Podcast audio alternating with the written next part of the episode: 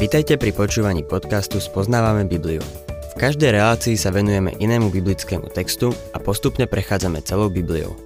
V dnešnom programe budeme rozoberať biblickú knihu Numery alebo štvrtú knihu Mojžišovu.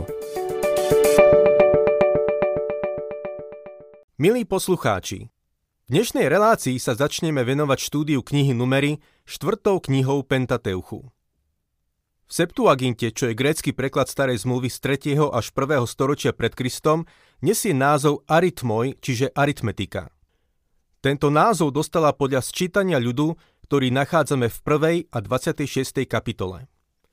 Kniha Numery pokračuje v rozprávaní príbehu o izraelskom národe tam, kde skončil v knihe Exodus.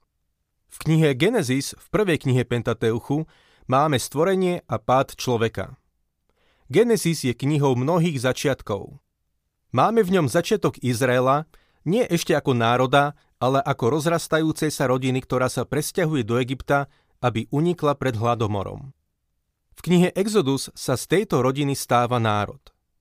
V Egypte slúžia ako otroci pri tehelných peciach. Boh ich vyslobodí pod vedením Možiša a privedie ich cez púšť k vrchu Sinaj. V knihe Levitikus sa Izraeliti nachádzajú pri vrchu Sinaj a Boh im dáva zákon a svetostánok. Boh ich k sebe povoláva a hovorí im, ako môžu k nemu prísť. V knihe Numery sa od vrchu Sinaj presúvajú ďalej do Kadeš Barneji. Po ich zlyhaní v Kadeš Barneji začnú putovať, až kým celá generácia nezahynie na púšti. Roky putovania boli skutočnou ságou utrpenia, tragédie a príbehom blúdenia. Tému tejto knihy by sme mohli nazvať Cesta pútnika. Nachádzame tu chodenie, putovanie, pracovanie, bojovanie, svedčenie a uctievanie Božích pútnikov. Je to príručka pre pútnikov v tomto svete. Predstavuje cestovnú mapu na zorientovanie sa v púšti tohto sveta. Z tejto knihy môžeme prijať úžitok – z ponaučení, ktoré Izraeliti dostali, sa môžeme poučiť aj my. Preto Boh túto históriu zachoval aj pre nás.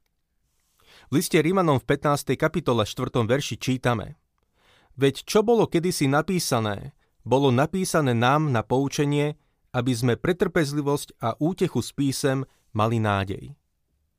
V tomto duchu by som rád uviedol niekoľko citátov z písma. Prvý je z prvého listu Korintianom 10. kapitoly 11. verša. Toto sa im stalo výstrahou a nám, ktorých zastihol koniec vekov, to bolo napísané ako napomenutie. V liste Hebrejom 11. kapitole 13. verši sa píše Títo všetci umierali vo viere, aj keď nedosiahli to, čo bolo prisľúbené, ale iba z diálky to videli a pozdravovali. Vyznávali, že sú na zemi cudzincami a pútnikmi. Peter píše v prvom liste v 2. kapitole 11. verši. Milovaní, povzbudzujem vás ako cudzincov a pútnikov, aby ste sa zdržiavali telesných žiadostí, ktoré bojujú proti duši. A nakoniec pán Ježiš hovorí v Evanilu podľa Jána v 17. kapitole 14. a 15. verši. Dal som im tvoje slovo a svet ich znenávidel, pretože nie sú zo sveta, ako ani ja nie som zo sveta. Neprosím, aby si ich vzal zo sveta, ale aby si ich ochránil pred zlým. Prvých 5 kníh Biblie, nazývaných Pentateuch, pretože Pentateuch znamená 5 kníh, sa tradične pripisuje Mojžišovi. V písme sa označujú ako zákon. Je zaujímavé poznamenať, že vzdialenosť od vrchu Sinaj po Kadeš Barneu bolo približne 240 až 320 kilometrov. Bola to cesta, ktorá v tom čase trvala 11 dní. V Kibrod Hatáve sa utáborili na 30 dní. Namiesto 40 dní ich cesta trvala 40 rokov, pretože ich putovanie sa zmenilo na blúdenie. Pretože odmietli vojsť do krajiny, nedostali sa z Kadeš Barnei ani o centimetr ďalej. Na konci svojho putovania sa dostali na to isté miesto do Kadeš Barnei. Prečo? Kvôli ich neviere.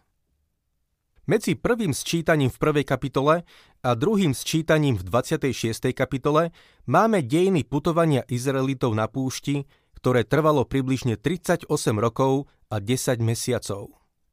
Keď porovnáme tieto dve sčítania, zistíme, že ich počet sa znížil. V numeri v 1. kapitole 46. verši sa píše, že všetkých bojaschopných Izraelitov bolo 603 550. V numeri 26. kapitole 51. verši sa píše, že ich bolo 601 730. To znamená, že bojaschopných mužov bolo o 1820 menej. Boh im nariadil, aby boli plodní a rozmnožovali sa, ale namiesto toho, aby ich počet narástol, sa ich počet zmenšil. Na základe sčítania vieme zistiť, koľko ich z Egypta odišlo. Chcel by som uviesť odhad doktora Melvina Grúva Kyla, významného egyptológa, ktorý bol aj jedným z editorov encyklopédie pre anglický preklad Biblie International Standard Bible a takisto redaktorom časopisu National Geographic. Doktor Kyle vypočítal, že ku 600 tisíc bojaschopných mužov možno prirátať asi 400 tisíc žien. K tomu odhadol počet 200 tisíc starých ľudí a 800 tisíc detí. Okrem Izraelitov vyšlo z Egypta aj mnoho iného ľudu, ktorého počet odhadol na 100 tisíc ľudí. Na základe týchto odhadov mu vyšiel celkový počet 2 milióny 100 tisíc ľudí, v ktorom však nie sú započítaní leviti. Takže dohromady ich mohlo z Egypta výjsť niečo medzi dvoma a troma miliónmi ľudí. Aby ste si nemysleli, že to bol nejaký chaotický dav, ktorý putoval kade tade. Ešte nikto pri pochode nedodržieval taký poriadok ako oni.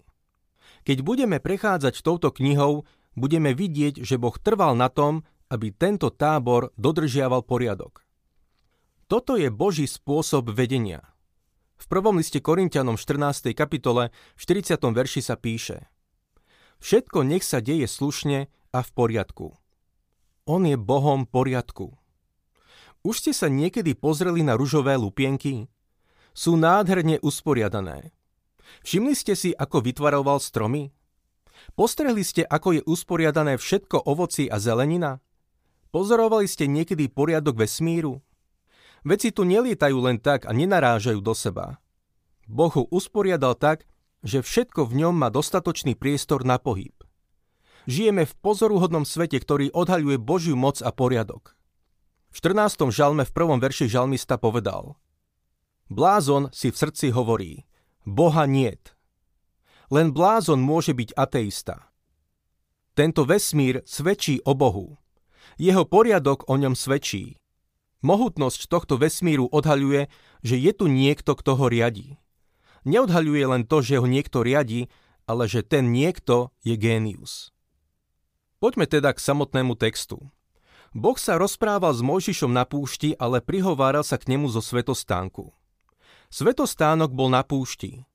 Podobne aj církev je dnes vo svete.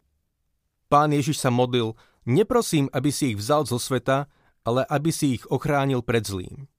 Církev je vo svete. Kniha numerí 1. kapitola, 1. verš. V prvý deň druhého mesiaca druhého roka po odchode z Egypta na Sinajskej púšti v stane stretávania hospodín oslovil Možiša a povedal Boh hovoril zo svetostánku. Boží stánok je dnes z mesa a krvi, zo skutočných veriacich, ktorí spolu tvoria to, čo nazývame církev. V liste Efeským v 2. kapitole od 19. po 22. verš čítame A tak teda už nie ste cudzinci a pristahovalci, ale ste spoluobčania svetých a členovia Božej rodiny. Ste vybudovaní na základe apoštolov a prorokov, pričom uholným kameňom je Ježiš Kristus. V ňom celá stavba pevne pospájaná rastie vo svetý chrám v pánovi. V ňom ste aj vy spoločne budovaní na Boží príbytok v duchu. Cirkev sa skladá z ľudí, ktorí sú jeho dielo, stvorení v Kristovi Ježišovi na to, aby sme konali dobré skutky, ktoré nám Boh už vopred pripravil. Vráťme sa k nášmu textu a čítajme ďalej druhý a tretí verš. Urobte súpis celej pospolitosti Izraelitov podľa ich rodov a rodín tak, aby v zozname mien bol každý muž, ktorý má 20 rokov a viac, teda aby tam boli všetci bojaschopní Izraeliti. Ty a Áron ich zaradíte do bojových útvarov. Boh im prikázal urobiť sčítanie ľudu a to z toho dôvodu, aby vybudovali armádu. Armáda je na bojovanie. Keď boli otrokmi v Egypte, Boh bojoval za nich. Nemuseli bojovať. Teraz, keď už boli vyslobodení z Egypta a boli na púšti, mali byť pripravení bojovať proti svojim nepriateľom. Nepriatelia už na nich čakali. My ako veriaci, ktorí žijeme v tomto svete, takisto máme nepriateľov. Mimochodom sú dosť reálni. Znovu by som chcel citovať z listu Efeským, kde sa píše o boji veriacich v tomto svete. 6. kapitola, 10. až 12. verš. Napokon posilňujte sa v pánovi a v sile jeho moci. Oblečte sa do plnej Božej výzbroje, aby ste mohli obstáť proti úkladom diabla. Veď náš boj nie je proti krvi a telu, ale proti kniežatstvám, mocnostiam, vládcom tohto temného sveta a proti duchom zla v nebesiach. Boh nás spasil svojou nekonečnou, úžasnou a nádhernou milosťou ale žijeme vo svete, ktorý je skazený a drsný. Podobne ako boli Izraeliti na púšti, my sme vo svete, ktorý je plný hriechu. Hoci nás Boh spasil svojou úžasnou milosťou, máme nepriateľa, proti ktorému musíme bojovať. Pavol napísal mladému kazateľovi v druhom liste Timotejovi v 2. kapitole v 3. verši. Spolu so mnou znášaj utrpenie ako dobrý vojak Ježiša Krista a potom mu znova hovorí v prvom liste Timotejovi v 6. kapitole 12. verši. Bojuj dobrý boj viery a chop sa väčšného života, do ktorého si povolaný a ku ktorému si sa prihlásil dobrým vyznaním pred mnohými svetkami. Izraeliti teraz prvýkrát počujú o vojne. V tejto knihe budeme vidieť vojny a polnice, bitky a obrov, všetko z toho. Aj my dnes žijeme v podobnom svete. Dnes si niektorí ľudia myslia, že stačí hlásať pokoj a bude pokoj. Hovoria, že sa máme milovať a nebojovať. No zatiaľ, čo hovoria o miery, spôsobujú nezhody a problémy. Nevedia nič o skutočnom pokoji. Zdá sa, že si neuvedomujú, že žijeme vo veľmi zlom svete, že okolo nás sú zlí ľudia a že vojny a bitky budú stále, či sa im to páči alebo nie. To je niečo, čo je na tomto svete hrozné. Čítajme v našom texte ďalej štvrtý verš. Z každého kmeňa nech vám je po boku jeden muž, náčelník rodu. To, ako táto kniha začína so sčítaním ľudu, nie je nejako napínavé. Nie je to žiaden záhadný príbeh v televízii. Niekto si možno pomyslí, že nás ešte čaká 54 veršov so zbytočnými podrobnosťami, ktoré sú dosť nudné, ale musíme pamätať na to, že tieto detaily sú pre Boha dôležité. Keď v nich objavíme dôležité pravdy, zistíme, že nás môžu natchnúť. V prvom rade môžeme vidieť, že Boh sa zaujíma o jednotlivcov. Hromadné hnutia majú svoje miesto a zohrávajú dôležitú úlohu, ale Boh sa zaujíma o vykúpených jednotlivcov. Zaujíma sa o každého človeka. Mojžišovou a Áronovou úlohou bolo urobiť súpis a z každého kmeňa si mali vybrať jedného asistenta. Mená týchto asistentov sú tu uvedené, ale sú príliš monotónne, aby som ich tu citoval. No odhaľujú, že každý z nich bol pre Boha dôležitý a mal význam. Hebrejský význam týchto mien vyjadruje úžasnú myšlienku. Čítajme ešte 5. verš. Toto sú mená mužov, ktorí vám budú pomáhať. Za Rúbenovcov Elicúr, syn Šedeúra. Toto neznie nejako zvlášť napínavo alebo zaujímavo, ale dovolte mi niečo objasniť. Rúben bol najstarší syn Jákoba a bol oddelený. V Genesis v 49. kapitole v 3. a 4. verši čítame Rúben, ty si môj prvorodený, moja sila a prvotina mojej mužnosti. Oplývaš vznešenosťou, oplývaš silou. Prekypel si ako voda, nebudeš prvý, pretože si vošiel na lôžko svojho otca a zneúctil si ho. Ľahol si si do mojej postele. Rúben bol nestály ako voda. Muž, ktorého vybrali z tohto kmeňa, mal byť iný. Mal ním byť Elicúr, syn Šedeúra.